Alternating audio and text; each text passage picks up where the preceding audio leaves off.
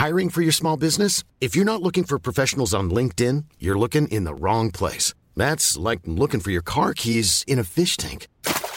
LinkedIn helps you hire professionals you can't find anywhere else, even those who aren't actively searching for a new job but might be open to the perfect role. In a given month, over 70% of LinkedIn users don't even visit other leading job sites. So start looking in the right place. With LinkedIn, you can hire professionals like a professional. Post your free job on linkedin.com slash people today.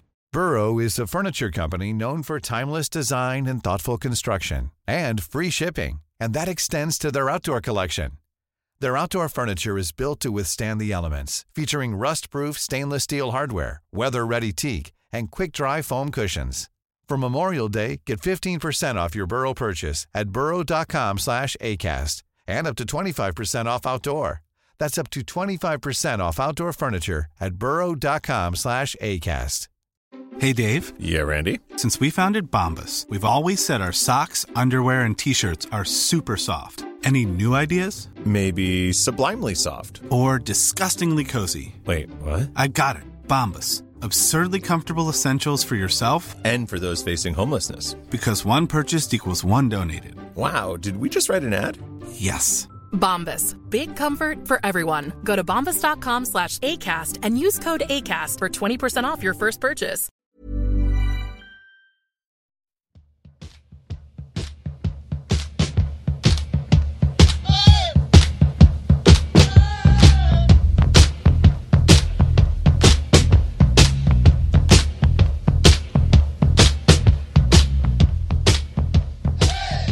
Ja, hej och välkomna tillbaka till Poddplats H. En podd om hockey i allmänhet och Björklöven i synnerhet. Vi sitter här, Niklas och Josef, och ni lyssnar på avsnitt 31. Men framför allt så har vi Björklövens forward Elin Örner med oss. Välkommen hit! Ja, tack så mycket. Hur är, hur är läget med dig? Jo, men nu skulle jag väl ändå säga att det börjar ordna upp sig. Eh, Jag har precis kommit hem från eh, träning här eh, efter en lång dag med jobb och träning. Så att nu eh, väntar en vilodag imorgon och sen eh, ska jag kolla herrmatchen och eh, sen har vi dubbla matcher i helgen. Fantastiskt, vad trevligt.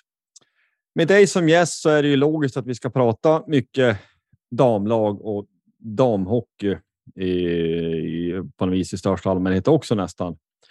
Men det är ju givet att vi också vill prata om de matcher som har spelats. Sen sist så är det Östersund borta, Moda hemma och Vita Hästen igår borta. Eh, damlagets kommande matcher och också då herrlagets kommande matcher. Det är Tingsryd hemma på fredag och AIK hemma på onsdag. Men vi sparkar väl igång och gör ett avsnitt av det här. Eh, brukar du Elin se på, på herrmatcherna alla? Eh, jag har nog inte kollat alla någonsin skulle jag säga. Nej, men eh, jag försöker att vara på så många som jag hinner. Eh, vi tränar ju mycket själva och sen försöker man hålla sig ifrån ishallen när, när man väl har möjlighet. men ja, jag försöker kolla på så många som möjligt. Dels för att jag tycker att det är kul. Jag har ett stort intresse för hockeyn generellt. Eh, ja, Ja, Nej, men intressant för det är en fråga som jag har, inte för att eh, förekomma liksom det segmentet, men jag tänker så här, du som hockeyspelare, det är väl, det är väl lite skillnad på intresse.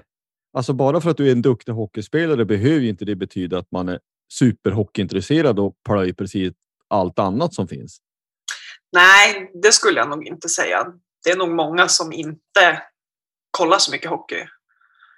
Men eh, jag skulle ändå vilja säga att jag kollar en hel del. Nu kollar jag inte jättemycket NHL, eh, lite SHL. Eh, men jag försöker kolla så många Björklöven-matcher som jag får in i schemat helt enkelt. Just det. En fråga också innan vi fortsätter. Vars är du från? Alltså är du från Umeå av födsel och ohejdad vana? Nej, faktiskt inte. Jag är från Gävle egentligen. Så att jag ska inte säga vilket lag SHL jag håller på egentligen. Nej. Men Men vi kan väl säga att deras eh, tröjhissningar gick sådär va? det gick inte jättebra. Får väl en ny chans den 20 tror jag att jag hörde någonting om. Men ja, nej men det eh, är typ lika kul som att hålla på Björklöven i vissa dagar. Ja. ja, det har man ju förstått. Nej, men vi säger så här. Vi har ju två vinster eh, förra helgen, då, fredag, lördag. Var borta mot Östersund först. Eh, det satt väl, om inte långt inne, så satt det väl inne i alla fall.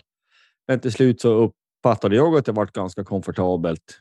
Östersund uppfattar jag som, om man nu kan säga så, lite ja, men division 1-igga. Alltså det var fläng och tuta och kör och flyger så flyger och chanspass och åk på allt. Och, nej, det var konstigt. Och sen 0-1 någon, efter någon knapp minut.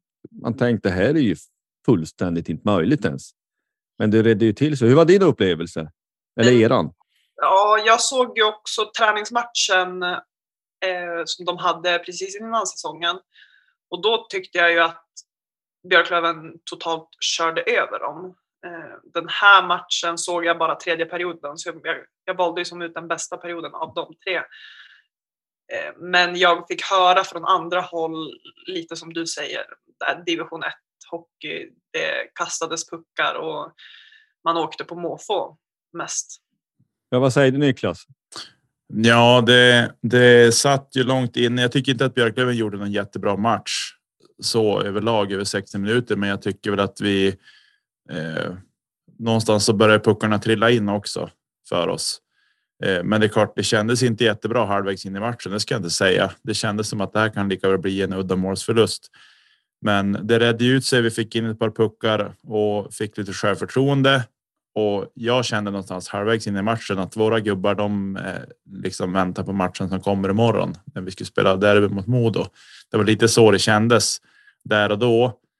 Eh, men sen ja, någonstans i det här, kanske klyscha eller inte, men det kändes som att vi var tyngre än vad Östersund var, orka bättre och därav så kunde vi vinna liksom med orkens hjälp över 60 minuter, men inte tack vare någon bländande hockey så. Eh, det är väl min den analys jag har sen som jag minns sen i fredags. Ja, för tar man då, ja, men vi kliver på nästa match direkt så tycker jag att det är ju då givetvis den bästa matchen vi har spelat hittills på säsongen. Och jag tyckte att då det var ju ett statement att nu, nu snablar har vi börjat varva upp. Jag tycker inte att det var något snack överhuvudtaget. Modo var ganska stillastående. Gör vi dem stillastående? Ja, det vet jag inte. Men vi åkte ju skridskor och när vi gör det så blir det också att det blir men, både passningstempo men tajmingen bättre. Det jag tycker inte var överhuvudtaget någon diskussion faktiskt. Det är snarare man säger är synd på nollan. än i övrigt så. Eh, vi kunde ha smält ett par till också om det var på, om man hade varit på det humöret. Ja, alltså. Eh, jag tror vi skrev om det lite också. Eh, att jag tycker den stora skillnaden var också att passningarna satt bättre, åkningarna vart bättre. Alltså hela den biten och det var den lilla sekunden som alltså eller sekunden, inte ens en sekund det handlar om. Det är ju bara några tiondelar av en sekund det handlar om, men det är ju. Det som är skillnaden när det kuggar i och inte kuggar i. Alltså när det hackar lite, när vi upplever att det hackar i spelet. Det är just att någon håller i pucken lite för länge. Passningen kommer inte som den gjorde på träning när man har tränat sina uppspel och, och sådana saker.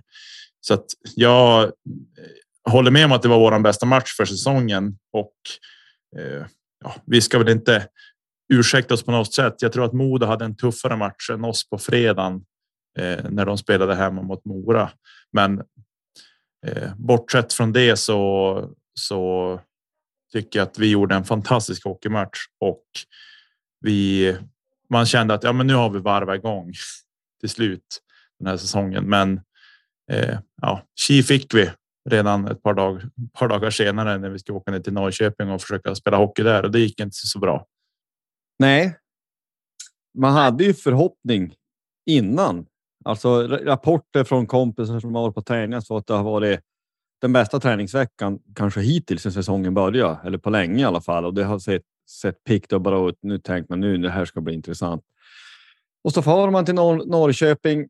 Jag, jag först skulle säga, alltså vad är det med deras bortastå? Det är ju, måste ju vara Hockeysveriges sämsta. De har ju sån här klassisk gammal 90-talsbur så det, är inte, det räcker inte bara med plexit, själva sargen plexit, utan de har ju till plexi med så breda eh, liksom, lister som man måste liksom böja ner sig så man ser där. Jag blir så irriterad. Men det är ju en annan sak. Men det var ju, nej, men det var ju inte alls något roligt. Torsk 2-0. Eh, ja, jag vet, jag vet inte vad man ska säga. Man bryter ihop nästan. Alltså, det, Marcus Eriksson är ju en av de få spelare man tänker i Vita Hästen, eller som jag tänker som man skulle vilja ha i sitt eget lag. Typ. Och det är ett klassavslut. Det kanske är lite tur, men han hänger ju i första krysset från jättedålig vinkel. Men han, det är ju mot där vi står, så vi, det är nära och det är ett jättesnyggt mål. Jag tycker att det är framförallt ett bra avslut, överraskande. Man kan tycka att man kanske ska ha en, men det är många målvakter som släpper in den där. Men vad säger ni? Vad är er reflektion över det här? Ja. Klassiskt Björklöven måste jag väl typ någonstans säga. För det känns som att vi gör skitbra matcher och sen så rider vi lite på den vågen och sen så får vi ett wake-up call en match senare när vi möter ett sämre lag. Typ. Jag vet inte om det är den man, mentaliteten att man tänker att det är ett sämre lag om man typ ställer ut skridskorna och tänker att de ska göra jobbet. Men man undrar ju lite om det är det med tanke på att det ser ut så i, i vissa lägen. Ja, det, det, jag såg bara hela första perioden i sin helhet som jag tvungen att åka vidare. Eh, men och det kändes som att vi hade ju chansen där ett par gånger redan i första att kunna kvittera. Eh, men det ville sig inte alls. Och jag tror att det här är ju. Jag håller med dig att det är lite klassiskt Björklöven också, men även att mot lag som inte spelar riktigt som alla andra lag gör, utan eh, ställer till det. Och det här har vi sett förr att Björklöven har problem mot lag som inte spelar med samma fart utan mer vill få ner tempot i matcherna och så. Eh, och det är ju någonting som vi måste jobba bort. Eh, över tid, för det är, vi kan inte hålla på att tappa poäng så här som vi gör och dessutom bli nollade. Det är inte heller bra. Vi gör. Man kände att ja, men vi gjorde 12 mål på två matcher, men vi har ändå gjort totalt sett över säsongen har vi gjort alldeles för lite mål. Sett till de matcher vi har spelat. Så att ja, det är frustrerande, otroligt frustrerande och man känner ju någonstans själv att man man har svårt där som supporter också att tänka att nej, men nu är det 0-0. Det är ny match, ny motståndare. För man kände som efter Modo. Ja, men vita hästen. Det ska vara tre poäng. Det ska inte. Alltså, det spelar ingen roll om vi spelar bort eller hemma. Det ska vara tre poäng, men. Nej, det var inte riktigt för. Det var inte riktigt påslaget ordentligt kändes det som. Nej, jag tycker inte det heller. Och de det hade man ju hört innan att ja, men de kör alltså lite annorlunda om man får säga så. Styrspel, ställa upp i mittzon, den här trap-hockeyn från 90-talet. Och det var ju verkligen så.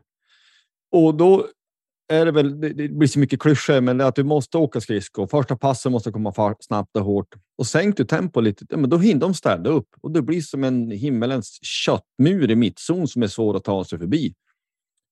Och det var ju jättekonstigt att de ställde upp där och direkt de erövrade pucken var antingen plex ut uppfattas som plex ut eller så lobba ut och så åk på allt. Det kändes som innebandy från 90-talet. Man tänkte, vad är det jag sitter och tittar på här? Eh, men man försöker väl att använda sitt material så optimalt man kan. Eh, alltså, Vita Hästen kommer aldrig kunna åka, åka ifrån Björklöven, utan då får man ju spela på ett annorlunda sätt i så fall. Men det var enormt frustrerande. Sen så ska jag också säga att jag, jag tycker att Björklöven gör en bra, eller till och med nästan riktigt bra tredje period. Men vi gör ju inga mål så att då är det ju inte riktigt bra. Jag tror att ska man börja babbla in en massa statistik så tror jag korsen är bra och allt det här. Men jag, jag uppfattar som att vi spelar för runt. Alltså vi, vi attackerar inte kassa ordentligt. Vi behöver gå rakare. Det kanske måste få göra lite ont ibland. Jag vet inte, men det, det var, den känslan. Vi hade mycket puck och vi hade ju ett par powerplay där i slutet. Eller vi hade ju framförallt ett bra powerplay i andra perioden. Nej, tredje menar jag. Med andra PP med med Hutchings i spetsen. Det var ju nästan två minuter. Då, då tänkte man nu måste han ju sitta, men det gjorde han ju inte. Och det som man väl har sagt förut, statistik i all ära. Det finns en statistik som är viktigare än alla andra och det är vem gjorde mest mål. Uh, Ja, vi hade väl en i stolpen också tror jag. Jesper Lindgren hade någon från Blå som gick i stolpen där i tredje med sex minuter kvar också. Så det är klart, chanser fanns ju, men det, vi måste träffa på rätt sida om stolpen. Det är bara så. Ja, det är inte bra. Jag kollar lite. Vi har gjort 2,71 mål framåt per match i snitt hittills, även om det är ett litet urval. Men det är ju för klent, tycker jag. Jag eh. tänker framför allt när man besitter de målskyttar som man gör. In ja. För den här säsongen i alla fall. Exakt så. Ja, men tittar man ja, men spelare för spelare, eller tittar på den här truppen så, så tänk mig alltså försvaras måste vara, men framåt ska aldrig vara ett problem. Och det är ju, vi har spelat sju matcher och i fyra av dem har vi gjort ett mål eller mindre. Ja. Det är. Det kanske är tidigt där, men det är lite så här oroväckande. Alltså, det ska inte behöva vara så här. Men Elin, du som spelare, vad, vad, vad skulle du säga? Varför ser det ut så här? Alltså varför får vi inte med? Varför gör vi inga mål mot Vita Hästen borta igår till exempel?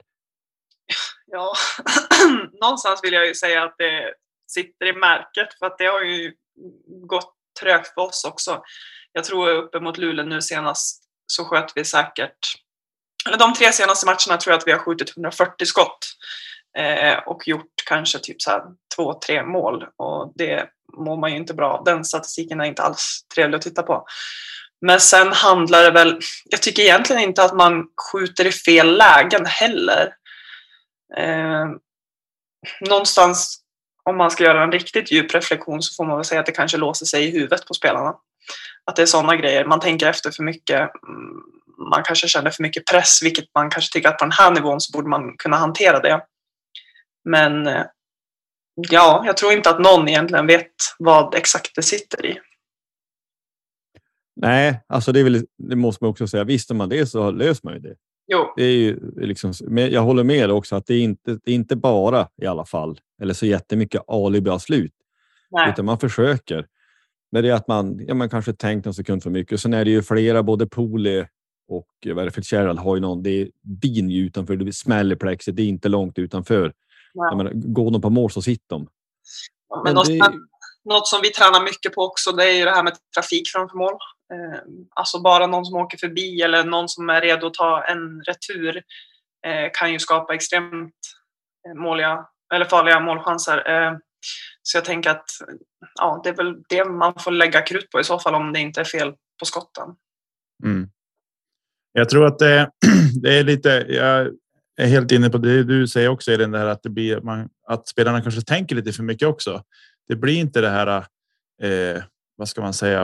Eh, på instinkt att liksom man skjuter när man ser sitt läge utan man håller i en halv sekund. Ja, men då hinner det komma dit en klubba. Någon hinner sätta sig ner och vara i vägen eller att den som åker framför mål hinner passera så målvakten hinner se skottet. Eh, nu är det klart att nu har vi några som har ruskigt bra skott så att det inte är säkert att det hjälper att målvakten ser. Men eh, är det liksom från blå, då är, måste det till en skymning alltså, eller en styrning för att det ska bli mål. Annars tar ju målvakterna i regel allt.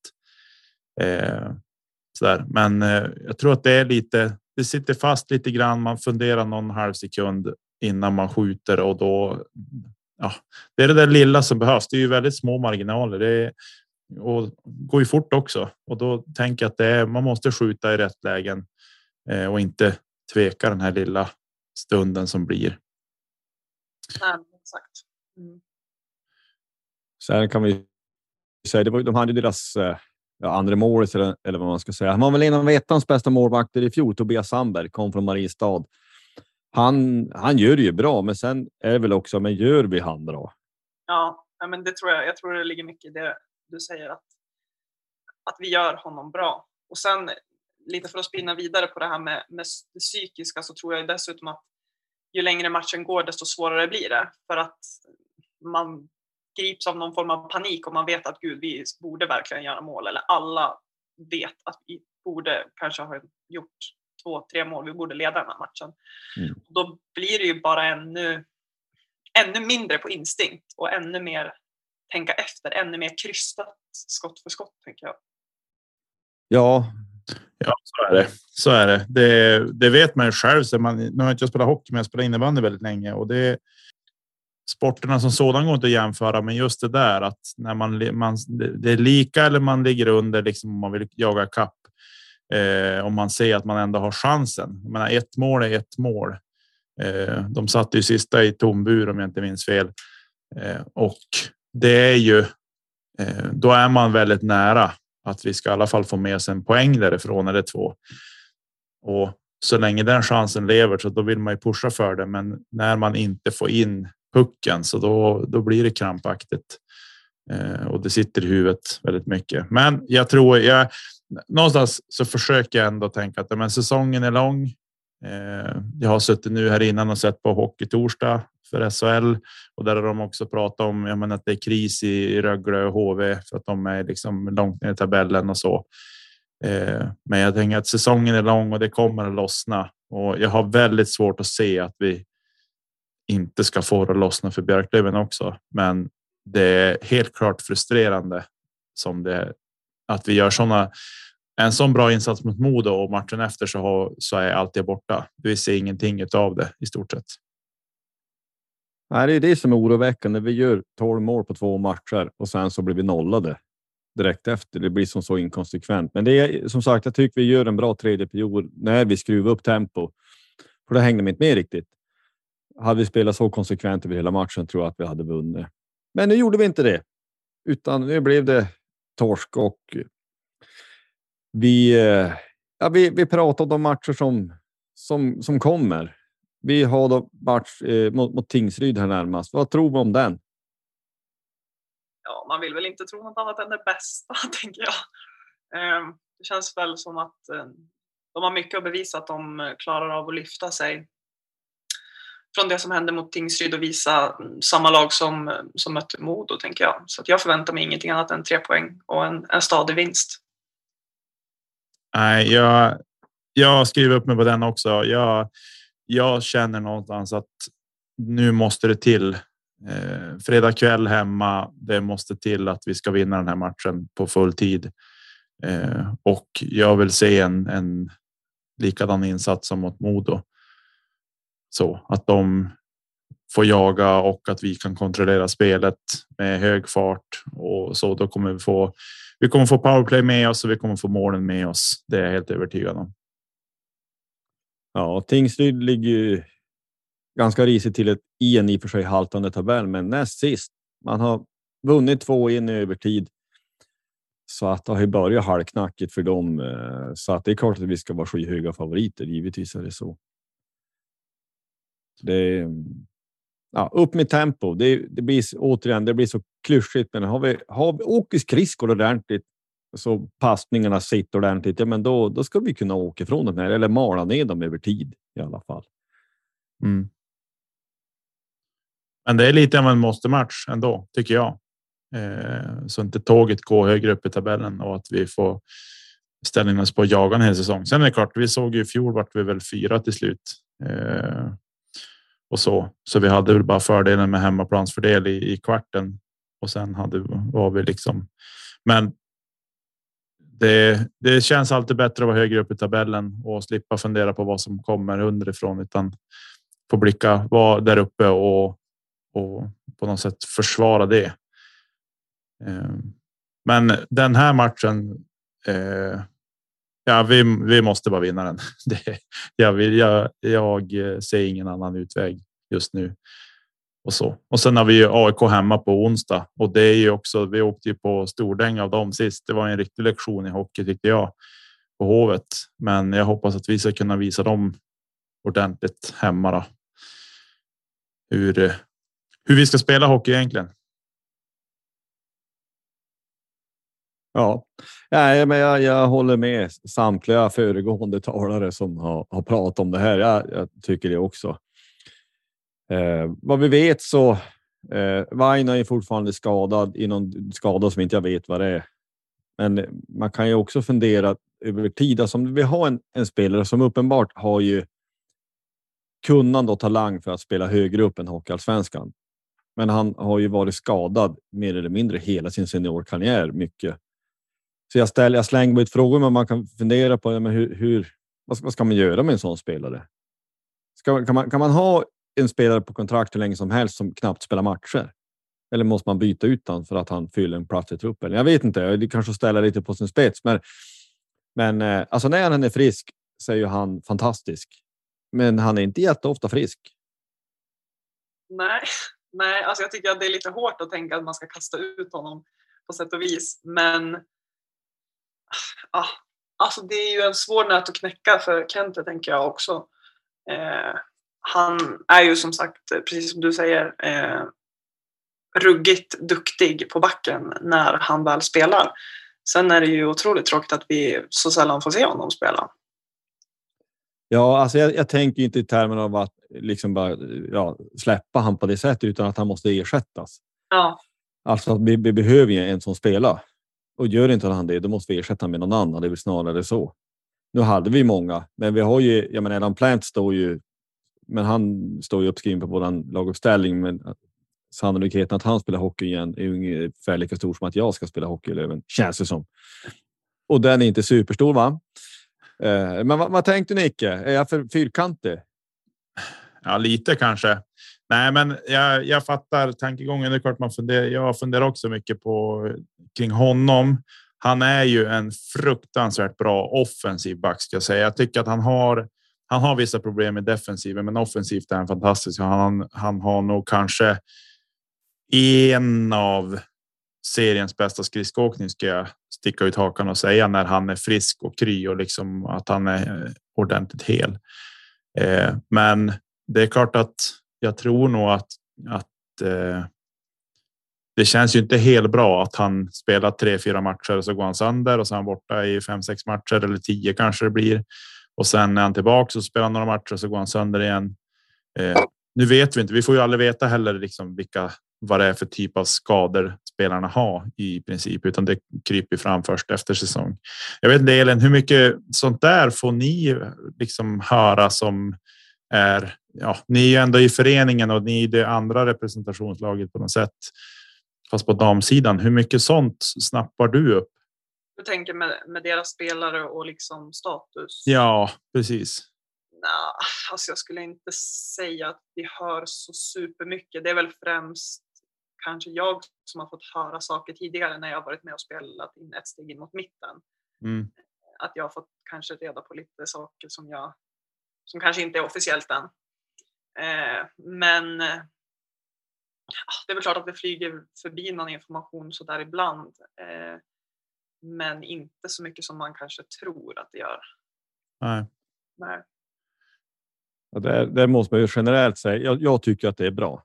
Ja, Alltså att det, det inte babblas så mycket. Alltså jag, vi sa väl lite här innan, lite på skämt, att jag är ju en gammal man. Men man, man, man minns ju liksom när internet var alltså mycket yngre och där ja, men information läckte från kansliet om allt möjligt. Det var ju vart ju dumt. Det kom ju till och med liksom i lokalpressen om att det fördes förhandlingar om att sälja arenanamn och sånt. Det var ju helt os... Någon sprack ju. Minns du det Nicke? Eller kanske du har hört talas om också? Jag tror bara med Prem. Det här är ju länge sedan och det var ju, det stod i VK och då sprack det till slut. Alltså det pågick förhandlingar vad jag minns.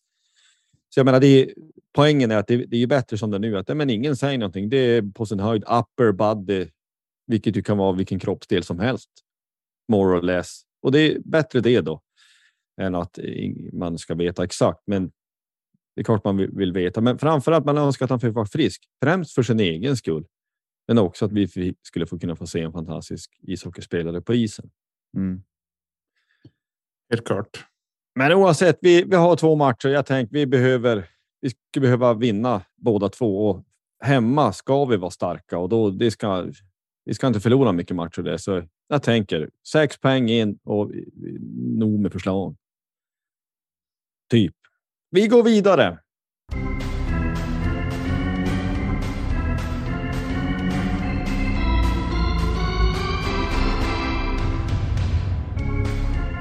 Vi eh, vill ju prata damhockey framför allt. Och tänk, får tänka så här innan vi säger med, Tänk att du pratar med två idioter som inte vet någonting om svensk damhockey.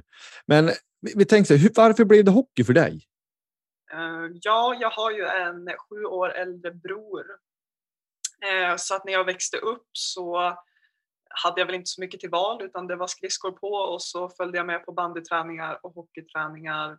Och sen föll det sig ganska naturligt att eh, men när han, min bror spelade hockey så var jag där och kollade och eh, tränade ja, men samtidigt som han tränade typ.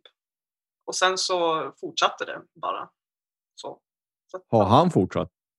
Nej, alltså han spelade faktiskt TV-pucken med eh, Kalle Järnkrok om jag inte missminner mig helt, alltså mot Kalle Järnkrok då. Eh, men sen så han flyttade han också upp till Umeå faktiskt. Vi har pluggat eh, samma linje på universitetet. Eh, så att han flyttade hit och eh, det var väl typ då hans hockeykarriär tog slut. Ja, men det är bra. Bäst i familjen, det är ju ingenting att Nej, men diskutera. Jag, jag, jag vet också att du spelar forward. Har du alltid spelat forward eller har du, eller har du prövat alla positioner? Nej, jag har nog inte... Eller ja, det är väl klart att när man var knatte så spelade man väl på det mesta och sen har jag väl stått i mål på någon eh, så här, eh, skojträning innan jul. Eh, Så att jag skulle säga att jag stadigt väljer forward över målvakt i alla fall. Mm. Är du rightare eller leftare? Jag är leftare. Du är leftare. Jag tror nog bara att vi har två rightare i laget kanske. I alla fall på forwardsidan, vad jag vet. Mm. De växer ju inte på träd. Nej, det där är ju någonting som som vi har diskuterat. Eh, ja, egentligen utanför en hel del. Varför rajtarna är så speciella. Och nu tycker jag liksom Björklöven har ju de senaste säsongerna haft gott om rajtare, så vi har haft ett liksom ett brett urval. Om man tittar på ja, men både klubbar i SHL och andra lag i Hockeyallsvenskan så är det som de är inte unika längre på samma sätt. Eh, åtminstone på här sidan. Men på damsidan så kanske det är lite färre, att det finns inte lika många som är rightare. Eller är det? Det är klart att det är olika från lag till lag, men generellt, hur ser det ut? Om du. Ja, generellt skulle jag kanske vilja påstå att man inte lägger så stor fokus på det längre. Man bryr sig inte lika mycket om någon är rightare eller leftare. Det gäller liksom bara att anpassa sig i alla fall. Mm. Eh, Så jag tror kanske att det har tagit bort ja, men den här lite speciella känslan över att någon är rightare. Ehm, Så att det är nog inte någonting som jag tänker på så himla mycket. Nej. Nej. Och det är bra på något sätt, för det vet man ju själv att man alltid har tyckt att när någon har varit rightare så har de varit speciell om man tänker tillbaks eh, bakåt i tiden. Att rightarna var speciella och de hade alltid bra skott och de var alltid de som gjorde mest mål. Eh, så där. Så att, eh, men det är ju fantastiskt att det har på något sätt att sporten har utvecklats dit också. Att eh, det inte är samma fokus på på att ha både eller att de inte sticker ut på samma sätt längre.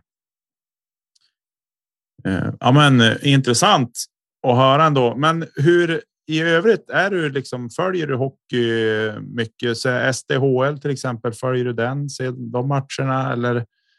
Hur- Ja, alltså jag skulle inte vilja säga att jag kollar nog mer herrhockey än vad jag kollar damhockey. Eh, sen eh, så får man ju alltid ett pling i telefonen, för jag följer ju de flesta eh, högsta ligorna eh, på eh, Svehockey eller Svestads. Eh, så att, men det, det är också lite där i mån om tid, eh, för vi har ökat ganska mycket i ehm, träningsmängd inför den här säsongen. Så att jag tränar väl i princip varenda dag och spelar match på helgen. Så att det är inte ofta man är tillgänglig för att kolla hockey. Nej. Nej. Men det blir främst herrhockey skulle jag säga. Mm. Men eh, ni har ju. Ni spelar ju väldigt mycket back to back möten. Eh, Såg jag när jag tittade hur serien så, såg ut för er. Hur, då ni har matchlediga helger. Nu kanske inte har jättemånga matchlediga helger, men tränar ni då också eller får ni vila de helgerna då? Eller hur brukar ni köra? Ja, nu har vi inte haft någon hittills och eftersom det är lite ett nytt upplägg inför den här säsongen. Men det kommer en matchledig helg nästa vecka. Då spelar vi torsdag hemma mot Skellefteå. Eh, och vad jag kunde se i schemat eh, så ligger det inne ett fyspass på lördagen. Mm. Eh, och då är det nog någonting som man får lösa på egen hand. Ehm, så att eh, ja, det har varit lite svårt att få tag på istider i, både Vimpos och liksom tillhörande B-hall. Ehm, för att jag vet också nu att det är många serier som har dragit igång och jag, om jag inte är helt ute och cyklar så har jag för mig att det är typ 15 matcher i de båda hallarna bara den här veckan. Eh, som ska in. Så det är liksom inte så lätt att få istider. Så, att, så mycket istider på matchlediga helger blir det inte. Men då trycker de in kanske något gympass istället. Mm. Om jag förstår det här rätt så är det här din fjärde säsong i Ja. Björklöven. Hur kom det sig att det blev Löven för dig? Jag flyttade upp hit 2018 för att börja plugga på universitetet. Ehm, Och sen så spelade jag inte första säsongen Eh, utan jag eh, tog som ett break. Eller jag hade väl någonstans bestämt mig för att jag skulle lägga av. Eh, och sen så blev jag kontaktad av Joel, då, sportchefen. Och då så... Ja, nej men det kändes väl lite som att det första året på universitetet så var det någonting som saknades. Jag tyckte inte riktigt att det livet passade mig. Att bara plugga och eh, göra tillhörande kvällsaktiviteter eller vad man ska säga. De har ju ett, ett helt annat liv än, än vad jag har haft de tre andra åren som jag har pluggat. Så det, det kändes helt enkelt som att det var någonting som saknades och jag kände mig liksom inte riktigt hemma. Och då så föll det ganska naturligt att det blev Björklöven. Vad pluggar du för någonting om man får fråga? Jag blev eh, precis eh, färdig civilekonom. Det där. Mm. Tänkte nu när det är inflation och grejer, du kanske ska ge några privatlektioner i ekonomi för när dieseln kostar 28 kronor liter, det, det är ju lite krisartat måste jag säga. Ja, men jag skulle säga att det, det är läge att investera. Men, eh, men sälj ingenting. Ja. Så, att, att, sälja, att sälja någonting som man inte har, det är ju skit ganska lätt måste jag säga. Det är med en högskolepoäng och grejer, det är, jag lyfter på hatten. Som sagt, du pratar med bondlurkar. Eh, Men om vi går in så här, jag, jag har ju fattat, det är tio lag i SDHL. Hur ser serien eller serierna under högsta ligan ut? Alltså där då vi spelar? Ni. Ja, det är ju fyra olika som de är uppdelade i. Det är norr, öst, väst och syd. Eh, där syd nog skulle, om jag skulle få liksom prata fritt så skulle jag säga att syd är den bästa serien just nu, eller de har det bästa laget eftersom de har Frölunda. Eh, och de har en förening bakom sig med oändligt mycket pengar där spelare blir erbjudna ja, galna summor om ni frågar mig för att spela hockey och för att ta upp Frölunda i SDHL. Eh, och sen så har du ju öst då, som är mest Stockholmslagen. Eh, och sen är det väst och där är det ju Färjestad, Sandviken, Brynäs som de heter nu. Sen tror jag att det är typ Falun och Mora. Och sen är det vi då. Så det är ganska få lag i varje serie. Mm. Hur, eh, eh, hur sker upp och nedflyttning? Alltså vill säga att, att ja, om, om Björklund ska gå upp i SDHL, hur ska det gå till? Alltså hur, hur, hur ser nålsögat ut så att säga? Precis. Vi eh, spelar ju då nu i en serie som det är fem lag i. Varav, varav tre lag eh, får kvalificera sig uppåt. Det är alltså vi, det är Skellefteå och eh, eh, Sundsvall-Timrå. Eftersom både Modo och Luleå har ett lag i, högsta serien så är inte de berättigade att eh, eh, vara med i slutspelet. Eh, så att om jag tänker på förra säsongen så gick ju vi vidare till slutspel där vi mötte väst i en eh, serie där vi spelade, ja vi mötte varandra en gång hemma och en gång borta. Och sen blev det som en serie som, ja då var det alltså syd och öst och sen så fick man välja eh, om man gick vidare från den, det var två lag som gick vidare från varje serie tror jag. Och då fick de som låg bäst rankade i serien välja vilka de skulle möta. Eh, och sen var det bäst av tre. Eh, I två omgångar innan det var bäst av tre mot ett SDHL-lag. Och, ja, det var, det var, nu när jag tänker efter så var det en ganska konstig slutspelsserie för att helt plötsligt så slog det sig in lag också som inte hade varit med i de här serierna. Så att jag förstår typ egentligen inte så här i efterhand hur det gick till. Men det var åtta lag som eh, spelade bäst av tre man har ju tyckt att vårat upp och nedflyttning har varit krångligt, men det där kändes ju som att det var en, ett, ett steg till Ja. eh, i, i krångel måste jag säga. Och jag kan tycka. Det här är ju någon, det är på så sätt. En, jag saknar gamla kvalserien för den hade en fruktansvärd nerv och där alla matcher var superviktiga.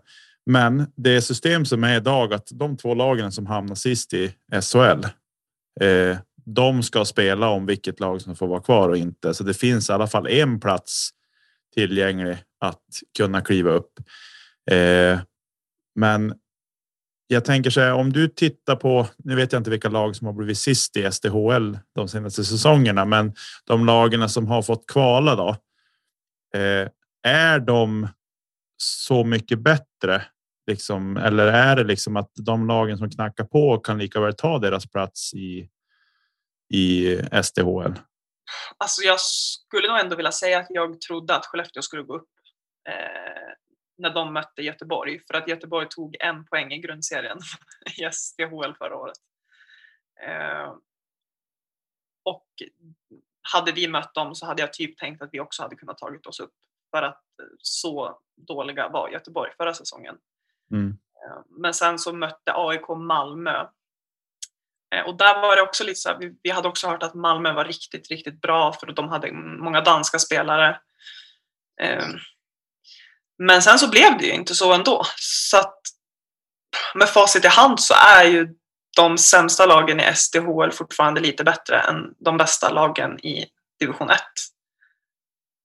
Så att ja, men jag vet inte. Ja. Det var inte jättemarkant skillnad mellan Skellefteå och Göteborg. Skulle jag väl inte säga. Men ja, skillnad var det i slutändan i alla fall. Med tanke på att Göteborg gjorde flest mål. Mm. Det känns ju som att ni har som upplagt för att kunna ta det gamla kvalseriesystemet som som eh, fanns. Eh, ja, för 15. Vad började det vara Josef? 15 år sedan? Ja, nej, det är mindre. Men 10 år sedan kanske vi övergav den. ja, alltså det, åren går så att det har börjat vara några år. Men då var det ju. Då var det ju samma för. Ja, men Björklund har ju spelat i gamla division 1 eh, och då var det ju norra, södra, öst och väst och så sen slogs de ihop då efter jul var det väl till. Vad hette den? Superallsvenskan. Ja, alltså det har ju alltså går man riktigt långt tillbaka så fanns det ju många system som helst. Så, så riktigt länge sedan. Eh, ja, men på 90-talet hade ju en superallsvenska efter jul, alltså med då dåvarande elitserien och det som var division 1 eller det som är hockeyallsvenskan idag. Men eh, det, är- det gamla kvalserien, det är väl inte så supermånga år sedan, men säger man att det är fem år sedan så är det väl sju eller åtta, men det är ja, någon slags nurtid. Eh, Men jag ser, jag ser nu också om man tittar på tabellen på SDHL så Göteborg har det jobbigt. De har en Ja. poäng på sex matcher och har gjort två mål. Ja, det, ja, det har varit tufft för dem de senaste säsongerna tror jag. Ja, men är det då också att rent, rent krasst att det är inte så ofantligt många människor eller många kvinnor eller tjejer som spelar hockey så att det finns inte många spelare som helst att ta av och så att till slut så tar det liksom slut. Eller vad, vad ska man säga? Det låter som en konstig fråga kanske. Ja, nej, men det skulle jag absolut säga. Eh, det, är, ja, det är ju liksom SDHL, men det är ju mycket yngre som, som spelar där också. Eh, jag tror att alla lag, förutom de med riktigt mycket pengar, har svårt att hitta riktigt bra spelare. Just för att utbudet är så himla litet. Men Frölunda satsar ju stenhårt nu på på att ta sig upp. Ja. Vet jag och de pumpar in pengar där. Eh, men jobbar har de mycket importer då tänker jag direkt spontant så. Eh, eller är det bara att de har erbjudit spelare som har plockat spelare från andra lag? Ja, alltså de har ju plockat spelare från SDHL skulle jag säga. Eh, och erbjudit dem ja, höga summor med pengar. Mm. Det är väl främst det det handlar om. Men så mycket importer har de ju inte, vilket jag tycker är kul. För att det är ju det som kanske har gjort lite att vårt landslag har varit så pass dåligt som det har varit. Just för att SDHL har så otroligt mycket importer. Mm. Vilket ju såklart är kul för serien i sig för att det en av världens bästa damserier. Men det är ju inte roligt på varken VM eller OS när vi inte kan ta oss vidare eller när vi åker ner i B-gruppen. Mm. Ja, men om vi nu liksom rakt på sak pratar om, om, om ekonomi. Som sagt, jag har ju jättedålig koll. Alltså finns det man säger damhockeyspelare som lever på hockeyn? Ja, alltså som jag förstår det så i Frölunda gör det nog det. Men det är nog väldigt få andra. Eh, det kanske är någon i Luleå. Jag vet inte riktigt hur det är. Nu har ju Brynäs gått riktigt bra eh, de senaste åren så jag vet inte riktigt hur deras ekonomi står dammässigt. Men eh, någon enstaka kanske. Sen att man får någon typ av ersättning. Men jag skulle säga att det är väldigt få som klarar av att leva på det fullt ut.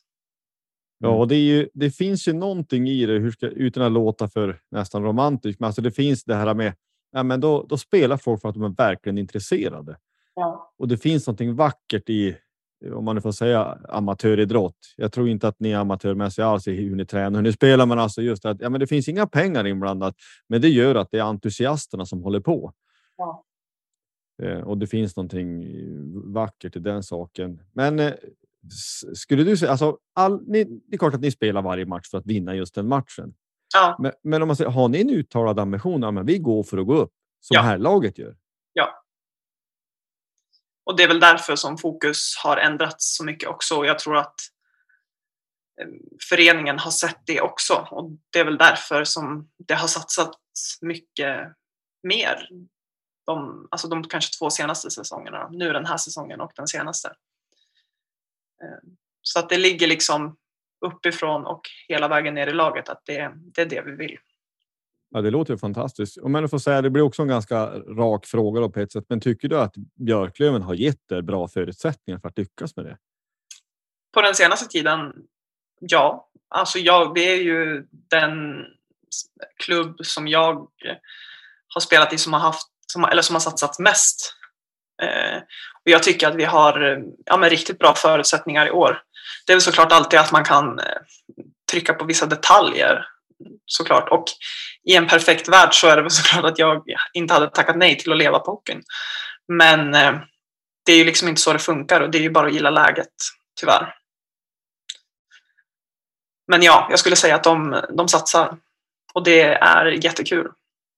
Ja, ja men det, det tycker vi också. För jag menar, damhockeyn är ju inte alls en ny företeelse, men att, att Björklöven, det är liksom den klubb som vi har följt mer eller mindre hela vårt liv, faktiskt nu har ett damlag som, ja, men som kör och som satsar på det tycker vi är fantastiskt roligt och det är ju en anledning för att det är, vi tycker att det är jättekul att du är med så att vi får höra lite grann inifrån. För som sagt, jag har ganska dålig koll på damlaget så, så det, man kommer definitivt att följa det ännu närmare efter det här. Men om vi är inne på det, det finns ju. Vi vet att vi har lyssnare som är kanske lite, om man nu får säga åt det nördiga hållet. Om vi pratar utrustning, flex och vinkel och sånt där. Är sånt? Är du en sån hockeynörd som filar på klubban två timmar innan träning och så? Här? Nej, men det är väl klart att man har sina små grejer. Ehm, Ja, låt höra. och att det är viktigt med vinkel och flex och tejpning och ja, men ibland skriver man konstiga grejer på klubban för att få lite extra medvind och ja, det, det tro mig, det, händer, det finns konstiga rutiner inom damhockey också. Ja, det är människor, så det förvånar mig inte alls. Eh, hur är det så där? Hur är det med när du knyter skridskor och sånt? Är det eller utrustning totalt sett? Är det liksom vänster benskydd på först och eh, liksom eller hur? Nej, men det är alltid vänster först. Är, Alltid vänster först. Ja, och sen måste jag, det här är säkert jättemånga, men jag måste ju tejpa utåt på båda benskydden. Eh, ja, vad har jag mer? Jag älskar nörderi, alltså den här grejen att det finns sådana saker. Jag tycker att det är fantastiskt roligt att höra. Ja, men det är väl det är massa små grejer, typ så här, torka av skridskorna med en speciell handduk, hänga upp alla grejer på ett speciellt sätt. Man har sina grejer man dricker och äter under match. Man har en speciell procedur innan, beroende lite på om det är helg eller vardag.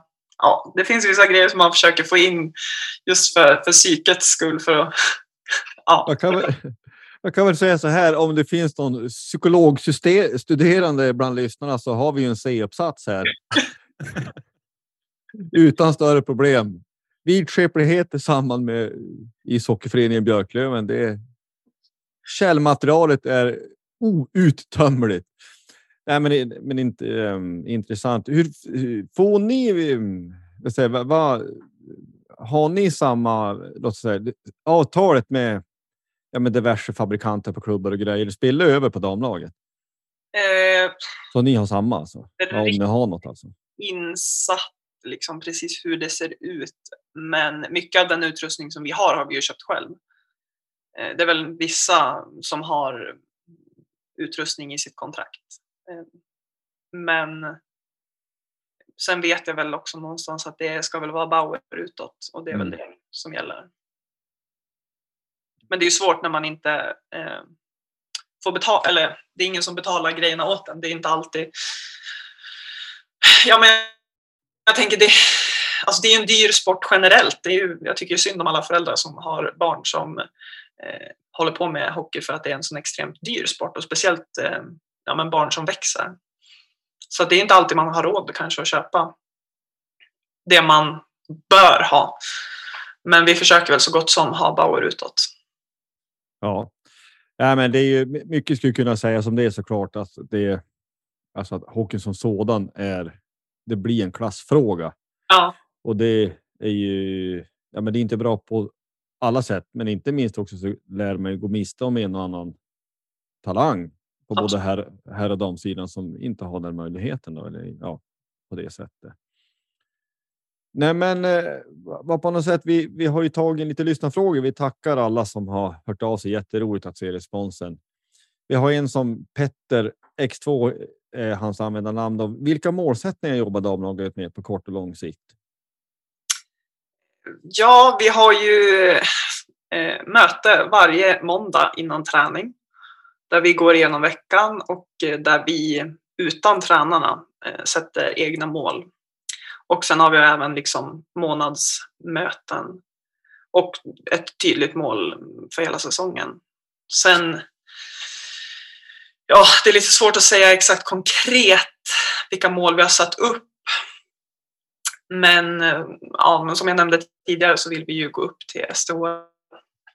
Ja, och det, de frågor vi får in, de, de rör sig mycket i det häradet kan man säga. Eh, en användare som heter Narwhal. Vad, vad krävs egentligen för att damlaget ska då lyfta sig till den nivån nu i den här säsongen för att då kunna hota om att kanske till och med ta nästa HL-plats skulle du säga?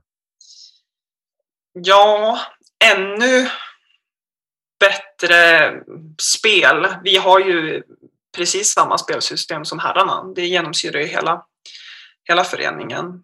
Så att jag skulle väl säga att vi kanske fortfarande har mycket kvar att lära där. Eh, vilket jag tydligt ser i många av herrarnas matcher, hur de till exempel använder sig av sin center i försvarszon och när man spelar ut zon. Det tycker jag ofta att de lyckas riktigt, riktigt bra med. Så det är väl främst sådana små detaljer. Eh, och sen har ju vi, precis som herrarna, haft riktigt svårt med att få in pucken i mål. Som sagt, de senaste tre matcherna så har vi 140 skott och vi lyckas ju på det göra inte alls många mål. Eh, enligt min åsikt så borde det i alla fall vara 14 mål om man ska följa den statistik som vi skulle vilja ha. Eh, ja, så att det är väl allting måste väl bli lite bättre. Och främst slå Skellefteå i ja, men i alla fall fyra av sex matcher. Ja, för vi kan ju säga det då. Nu jag, jag kollar ju bara på hemsidan och han spelar fyra matcher och det är målsnåla tillställningar det här. Ja. ja men det är en förbannelse över Björklöven när det kommer till det där Ja, göra mål. ja, alltså hålla tätt bakåt. Det ser man ju inte att det är något tråkigt att man gör såklart. Men. ehm, men vad är det liksom missflyt eller är det liksom att det sätter sig i huvudet som man var inne på skulle du säga? Ja, det är väl klart att några puckar kanske har skjutits på måfå. Eh, men däremot så ser jag också någonting positivt kanske från skillnad från förra säsongen att nu skjuter vi i alla fall. Nu kommer vi i alla fall till avslut och eh, skotten tar på mål och inte i plexiglaset bakom. Eh, så att någonstans vill jag väl ändå ta med mig det att det är positivt att vi skjuter för att tids nog så kommer ju pucken att trilla in. Men sen gäller det väl att jag tror att det främst är det som jag pratade om tidigare med, med trafik och eh, skymningar och att någon som är redo att ta eh, en retur som studsar ut. Ja, när är nästa match? Eh, på lördag. Då kan vi väl säga att vi kan väl, alla som bor inom ett, vi säger en, ja, en 13-15 mils radie är det obligatorisk närvaro. Ja, det tycker jag. Härligt. Eh, Mainwaring 09. Hur ser du på era chanser att kunna gå upp i vår? Om man utgår från den senaste matchen mot Skellefteå, där jag tycker att vi gör en ruggigt bra match och håller ihop det riktigt, riktigt bra och visar på ja, men en riktig vinnarmentalitet i laget så har vi alla möjligheter i världen. Sen att de får in en puck när det är två minuter kvar av matchen är ju bara olyckligt och tråkigt. Men eh, sett i stora delar av matchen så skulle jag nog ändå säga att vi ville vinna mer än vad de ville vinna. Mm. Mm. Om, man, om man säger så här då, en, också en, en fråga eh, till dig personligen. Med, då, har du haft några särskilda förebilder? Alltså någon spelare eller no, några spelare som har tänkt den här. Hailey Wickenheiser. Ja, du kanske är så ung, du minns inte, men det var ju, hon var jätteduktig, en, en, en kanadensisk superdamspelare som fanns en gång i tiden. Men har, har du haft någon så där eller har? Mm, ja, det kommer väl mer kanske från ungdomsåldern då när jag kollade mycket på Brynäs och då var det väl kanske Silverberg, Kalle Järnkrok.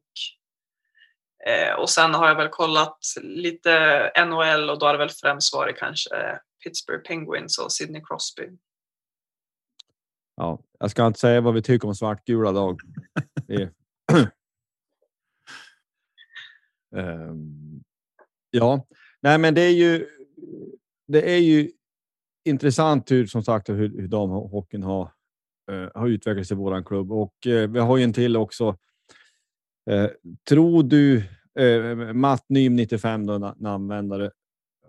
Tror du att laget det har år kan gå upp? Det har du redan svarat på, men är det?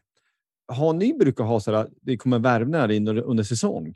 Ja, eller i alla fall inför slutspelet. Eh, nu vet jag inte riktigt hur, det är väl inte jättemycket som händer under säsongen. Men under slutspelet förra året så kom det, eller inför slutspelet ska jag säga, eh, kom det några nya värvningar. Men nu har vi ett ganska brett lag och vi har många spelare, framförallt väldigt många backar.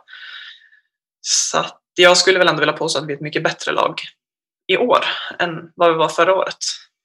Jag såg det på truppen, var det tio backar. Ja, precis. Vi ska låna ut någon till herrlag under slutspelet kanske har gått bättre. Det var lite tunt på backsidan där.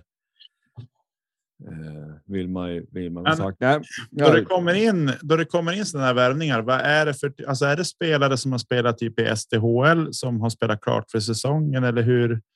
Eh, hur, hur funkar? Jag menar, eftersom att damhockeyn är mycket mindre och det kanske det är ett tunnare utbud med spelare generellt sett. Men jag tänker vars sådana värvningar som kommer in då. Eh, vars, eh. gräv, vars grävs de upp någonstans så att säga? Ja, men det, har väl, det var väl dels ett lån från Göteborg tror jag. Eh, Majken Gunnarsson. Nu vet, kommer jag inte riktigt ihåg om hon kom in. Jag tror att hon ändå var med en del av säsongen också. Men inför slutspelet så var det mest eh, importer. Mm. En målvakt och en tror jag att det var. Ja, just det. Det var slutet på lyssnarfrågorna. I alla fall. Har du någon ja. fler frågor Josef så där som du vill kasta in? Nej, det har väl inte egentligen. Det, det är mest som sagt bara jätteroligt och intressant att prata vidare. Sen så ska det bli intressant att följa laget också då. Alltså att men det finns ju helt uppenbart paralleller med här med, med här sidans representationslag att ja, men det, det har gått troll lite i målskytte och um, man kan ju en, en from förhoppning eller en önskan. Tänk om det lossnar för bägge och, och gärna samtidigt, gärna typ imorgon eller någon dag. Ja. Då, då kan det här bli, bli jätteroligt. Uh, hur ser det ut? Alltså jättedum fråga. Jag har ju som sagt spelar ni 3 gånger 20 som ja. herrarna gör? Ja. Och då är det ju jättemålsnålt. Alltså, ja. Då skulle man kunna säga att ja, men det är superbra försvar eller så något annat. Jag vet inte. Men eh, hur skulle du säga då? Vill, är det, hur ser domare och sånt ut? Är det liksom division 1 domare som ni har eller någon annan division? Eller är det vilka damer herrar? Va, vilka är det som är funktionärer så? Ja, du. Domare har ju liksom varit sådär skulle väl jag vilja påstå. Jag tycker att de har varit ganska kass stundtals. Nu får man ju inte skälla på domare, för man kan ju inte påverka det, men det gör jag i alla fall. Eh, så att jag skulle nog mest kanske säga att det är så här, eller jag vet inte, är det föreningsdomare? Det känns spontant som att det skulle kunna vara någon föreningsdomare. Eller så här regionsdomare kanske. Eh, jag har jättedålig koll på exakt vilka det är, men det brukar vara samma folk. Så att man har ju sina favoriter och eh, sina icke-favoriter. Ja, om man säger så här. Vi har följt Björklöven under ett, nästan ett helt liv. Vi, vi skulle kunna droppa lite där, men vi kan ju nämna Pierre Schilken och Peter Ly till exempel. Så vi, vi, ja, vi behöver inte säga så mycket. Du vet exakt vad vi menar om det här med bra och inte fullt lika bra domare. Det är vad det är.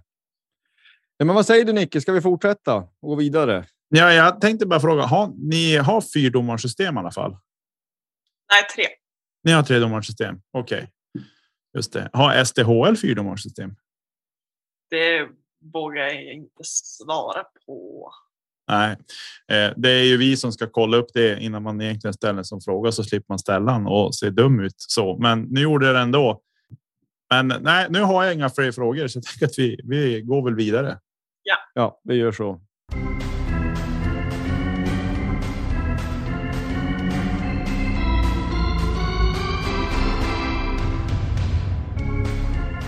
Ja, vi. Eh, du sa att ni inte följde NHL så nära, men vi vill ju ändå dra en sväng dit ändå. Eh, just därför att eh, NHL är i nuläget och har varit så ja, senaste hundra åren. Världens bästa hockeyliga och den har startat och eh, eh det hjälps inte. Jag, jag följer ju NHL, inte, inte supernära, men hyfsat nära i alla fall. Och eh, mitt lag är Montreal. Eh, Montreal Canadiens och det, har, det blev liksom bara så. Man såg någon bild på någon ung Patrik Roa hålla upp någon buckla där på mellanstadiet och sen så var det kört. Men jag, jag konstaterar att de eh, hade sin hemmapremiär nu natten till idag. Och jag vill dra en sväng förbi eller resonera kring eller bara konstatera att det här med matcharrangemang. Det är, man får säga vad man vill om nordamerikaner, men det kan de minsann. De, de kör ju, de presenterar hela laget, alltså hela staffen med, med tränare och läkare och allt vad det är. Och sen de spelare som inte är ombytta, de som är skadade eller utanför laget och sen så presenterar man ju hela laget. Men en sån som jag som då har följt kontroll eller många andra också, där de har haft Carey Price som jag vill då hävda är senaste kanske 15 årens bästa målvakt i världen. När han presenteras, man får ju, man blir ju tårögd. Har du sett det? Eller har ni, har ni sett någonting av det? Är, är det här bara Nej. obegripligheter? Ingenting har jag sett. Jag har inte heller sett någonting. Nej, det råder kulturskymning. Ja, nej, men det, var- det var ju fantastiskt. Han är ju skadad och man, man tror att han är skadad resten av säsongen. Så frågan är ju, eller resten av säsongen, han har kommit att spela en minut. Har inte gjort det på länge och det är frågan om hans karriär någonstans över. Jag tror han är född 87, så han är ju inte superung. Men jag, jag, jag tycker att det är intressant liksom i det här att vi, vi har tidigare pratat om intron och sånt. Och jag kan ställa frågan till dig. Tycker du sånt är viktigt? Alltså matcharrangemangen runt. Jag menar att det är nedsläckt hall och man kommer in och introsånger och bomber och granater eller på säga. Eller tänkte bara, ja, men kom in på plan och släpp pucken så vi får se matchen. Nej, alltså jag får fortfarande rysningar och gåshud. Jag tycker att det är, är precis så det ska vara. Eh, likadant med tillhörande, som man säger, pausmusik eller allt sånt där. Alltså det, nu är ju jag dessutom då civilekonom och har pluggat otroligt mycket marknadsföring så att jag tänker att det är ju också liksom att sätta varumärket. Eh, och det tycker jag faktiskt att Björklöven lyckas otroligt bra med. Om jag får säga det själv. Ja, vi, vi har ju varit inne, på det här och vi konstaterar väl också att det här är. Det här är viktigt för den totala upplevelsen. Mm. Och nu går det inte att jämföra världens högsta liga eller världens största liga, men Montreal har ju en heltidsanställd matcharrangör, alltså en match, en som har hand om matcharrangemangen. Eh, Montreal har ju en, en del av en dikt som är från första världskriget som en del av sitt motto. To you from failing hands we throw the torch be yours to hold it high. När man presenterar hela laget så kommer lagkaptenen sist med en fackla i handen och sen så räcker han den mot mittcirkeln och sen så är det då projiceras det eld och hela grejen. Det är klart. Det är klart en gubbtjuv som jag går igång på det tycker att det är fantastiskt. Sen så måste det ju sägas också att eh, eh Montreal är ju inne i en rebuild måste man ju säga. De vart ju sist i hela NHL i fjol och hade första valet och tog Juri Slavkovski, en två meter lång slovak. Ehm, men man vann i natt mot Toronto och det är bara att säga, det är väl, jag vet, det är ungefär som Daniel Rahimi gör med Modo. Toronto bor ju hyr, eller Montreal bor hyresfritt i Torontos huvuden. Som har kanske den mest talangfulla truppen i hela NHL, men det spelar ingen roll. Montreal vinner med 4-3. Men det lite anmärkningsvärda är att Montreal gör 3-2 när det är 2.30 kvar. Om man tänker att nu blir det här en skräll. Så kvittera. Toronto 3-3 med 1.50 kvar. Men till slut 4-3 med 19 sekunder kvar. Josh Anderson. Man blir ju inte direkt ledsen, en sån, sån som jag. Har du varit med om någon sån sån här sent, jättejobbigt avgörande eller jätteskönt om ni har vunnit, men jättejobbigt att råka ut för det i, i baken med någon sekund kvar av matchen som du minns? Alltså du tänker som jag tittat på eller som jag spelat? Ja, som du har spelat framför allt. Tänker jag. Nej, det har jag väl inte egentligen. Eh, men upplevelsemässigt så vill jag ju säga eh, Löven HV var ju något man kanske inte vill prata om. Men sista matchen hemma där när HV gick upp. Alltså, ja. Nej, Nej den, var, den var fruktansvärt jobbig. Jag såg den på tv. Ja, jag var faktiskt där. Nej, det höll man ju på att bryta ihop. Men vi kan ju då säga att som någonting positivare var ju. Det var ju innan du, du kom till Umeå, men när Björklöven klarade sig från kval ja. med att avgöra sent mot Västerås. Det är ju. Ja, den är fullständigt magisk. Sådana segrar. Det det det är sånt man bär med sig. Det är bara så. Ja men precis och sen då som sagt så är jag från Gävle så jag såg ju också när eh, Brynäs och HV gjorde upp om vem som skulle åka ur SHL. Och då tror jag väl ändå att Brynäs avgjorde i övertid. Det var ju också något av det sjukaste som jag upplevt. Jag tror att det stod 3-2 i matcher eller någonting sånt där. Ja. Ja, men, men sett ur med ett supporterperspektiv då, alltså hur mycket ångest har man? Jättemycket. Det är skithemskt. Jag hatar det. Fast det är också det som, liksom, det är det som är det fina och det fula med att vara så sportintresserad. Att det kan göra så ont och det kan kännas så bra samtidigt. För att det är ju verkligen på millimetern. Alltså jag menar då slutspelet nu senast när Löven eh, inte tog sig upp då och HV gjorde det. Alltså i det, den övertiden som var där innan så hade ju Löven liksom tryck i tio minuter och var väl typ ett stolpskott från, eller ett ribbskott från en sjunde avgörande match. Ja, Kalle Johansson. Undersidan. Så att, eh, ja, nej, men man mår dåligt ibland och bra ibland. Ja, nej, men det är ju. Det är väl det man kan knyta ihop det med när vi ska gå in, gå in för landning. Alltså, det är ju den passionen som driver en någonstans att man, man har på något sätt förälskat sig i en förening som man följer och man blir liksom inte kvitt det. Och spelare kommer och spelare går, men det är, det är liksom klubbmärket och, och känslan som, som består över tid. Eh, bara för att avsluta den här. Jag tror absolut inte Montreal har någonting med ens ett slutspel att göra, men att tvåla till Montreal, nej, tvåla till Toronto är alltid skönt. Det är någonting som triggar en, förutom alla svartgula lag såklart. Men eh, i övrigt så är det ju faktiskt bara så. Vad har du att tillägga här till slut, Nicke? Ja, min son, den äldre av de två jag har, är ju. Han har ju förälskat sig i Connor McDavid nu. Han pratar om han dagligen eh, och vill ju prompt ha en matchtröja också. Och jag har letat efter de billigaste kopiorna som finns, men det är nog så trademark historia. Det vet väl du kanske Elin, hur det där funkar, men det är ju stenhårt med det där. Repliker går ju knappt att köpa nu, utan det är ju liksom äkta matchtröjor som finns. Eh, om man ska ha tryck och grejer på dem som som liknar någonting. Eh, så där. Så att det är klart att då har man ju snappat upp vad, vad de har ställt till med och så där. Och McDavid, han började säsongen bra med att hänga fyra mål i en match. Tror det var, eller om han gjorde hattrick eller hur det var. Eh, men han är ju.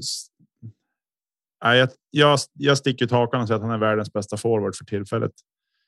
Eh, han är så fruktansvärt bra. Han, det är liksom så här, nu gör han en i tom bur och där hans eh, ja, forwardkollegan har ju tomt att lägga in den, men han släpper en droppass till McDavid som får stå in den.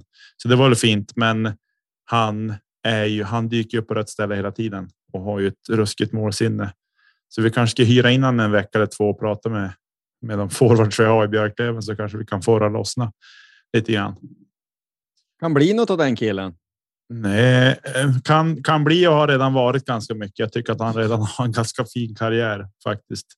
eh, så bakom sig. Så att vi får väl se. Det kanske blir att följa Oilers lite mer. Jag har ju som inte riktigt så där. Eh, fastnat för något lag i NHL så jag har blivit lite mer av en allätare. Det är klart att Josef har ju fått den att börja följa Montreal lite grann så där. Men sen har jag som varit som en allätare. Jag, när det var mycket svenskar i Detroit så följde man dem lite grann och ja, Henke Lundqvist har man som följt efter och sen ett tag där så såg jag då det passade en del matcher med Anaheim också och så. Men de är ju som på fel sida landet så det blir så vansinnigt sent när man ska se deras matcher. Så det var de här så kallade matinématcherna man fick sikta in sig på om man skulle se dem live. Eh, så att ja, vi får se. Jag hoppas på att kunna trycka in lite NHL hockey i vinter också faktiskt. Men annars är det ju SHL och Hockeyallsvenskan som som blir. Helt klart. Och så ska man försöka ta sig iväg och se några dammatcher nu också. Vi har ju ett säsongskort för allt i världen. Jo, vi köpte det från podden så vi har ju faktiskt det. Ja, men du ser. Du ser. Jag, jag bor ju, eller jag bor ju, eller jag bor i Värmland, så det är ju lite halvlångt, men den gånger man är uppe över får man se till. Eh, får man se till att vara, eh, vara, vara på plats. Vi gör så här att vi avrundar så. Vi tackar dig så hemskt mycket Elin att du ville vara med och babbla hockey. Hockey är roligt. Ja, men... Hockey i allmänhet och Björklöven i synnerhet. Och så får vi önska all lycka till de matcherna som kom eh, närmast här framöver. Och så, vi går på alla matcher vi kan och sen så Forza Löven.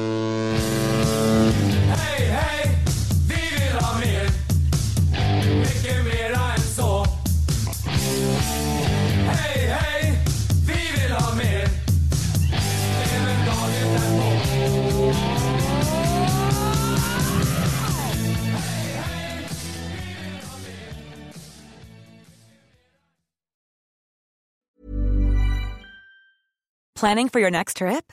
Elevate your travel style with Quince. Quince has all the jet setting essentials you'll want for your next getaway, like European linen, premium luggage options, buttery soft Italian leather bags, and so much more. And is all priced at 50 to 80% less than similar brands. Plus, Quince only works with factories that use safe and ethical manufacturing practices. Pack your bags with high-quality essentials you'll be wearing for vacations to come with Quince. Go to quince.com slash pack for free shipping and 365-day returns. Mom deserves the best, and there's no better place to shop for Mother's Day than Whole Foods Market. They're your destination for unbeatable savings, from premium gifts to show-stopping flowers and irresistible desserts. Start by saving 33% with Prime on all body care and candles. Then get a 15-stem bunch of tulips for just $9.99 each with Prime. Round out Mom's menu with festive rosé, irresistible berry chantilly cake, and more special treats. Come celebrate Mother's Day at Whole Foods Market.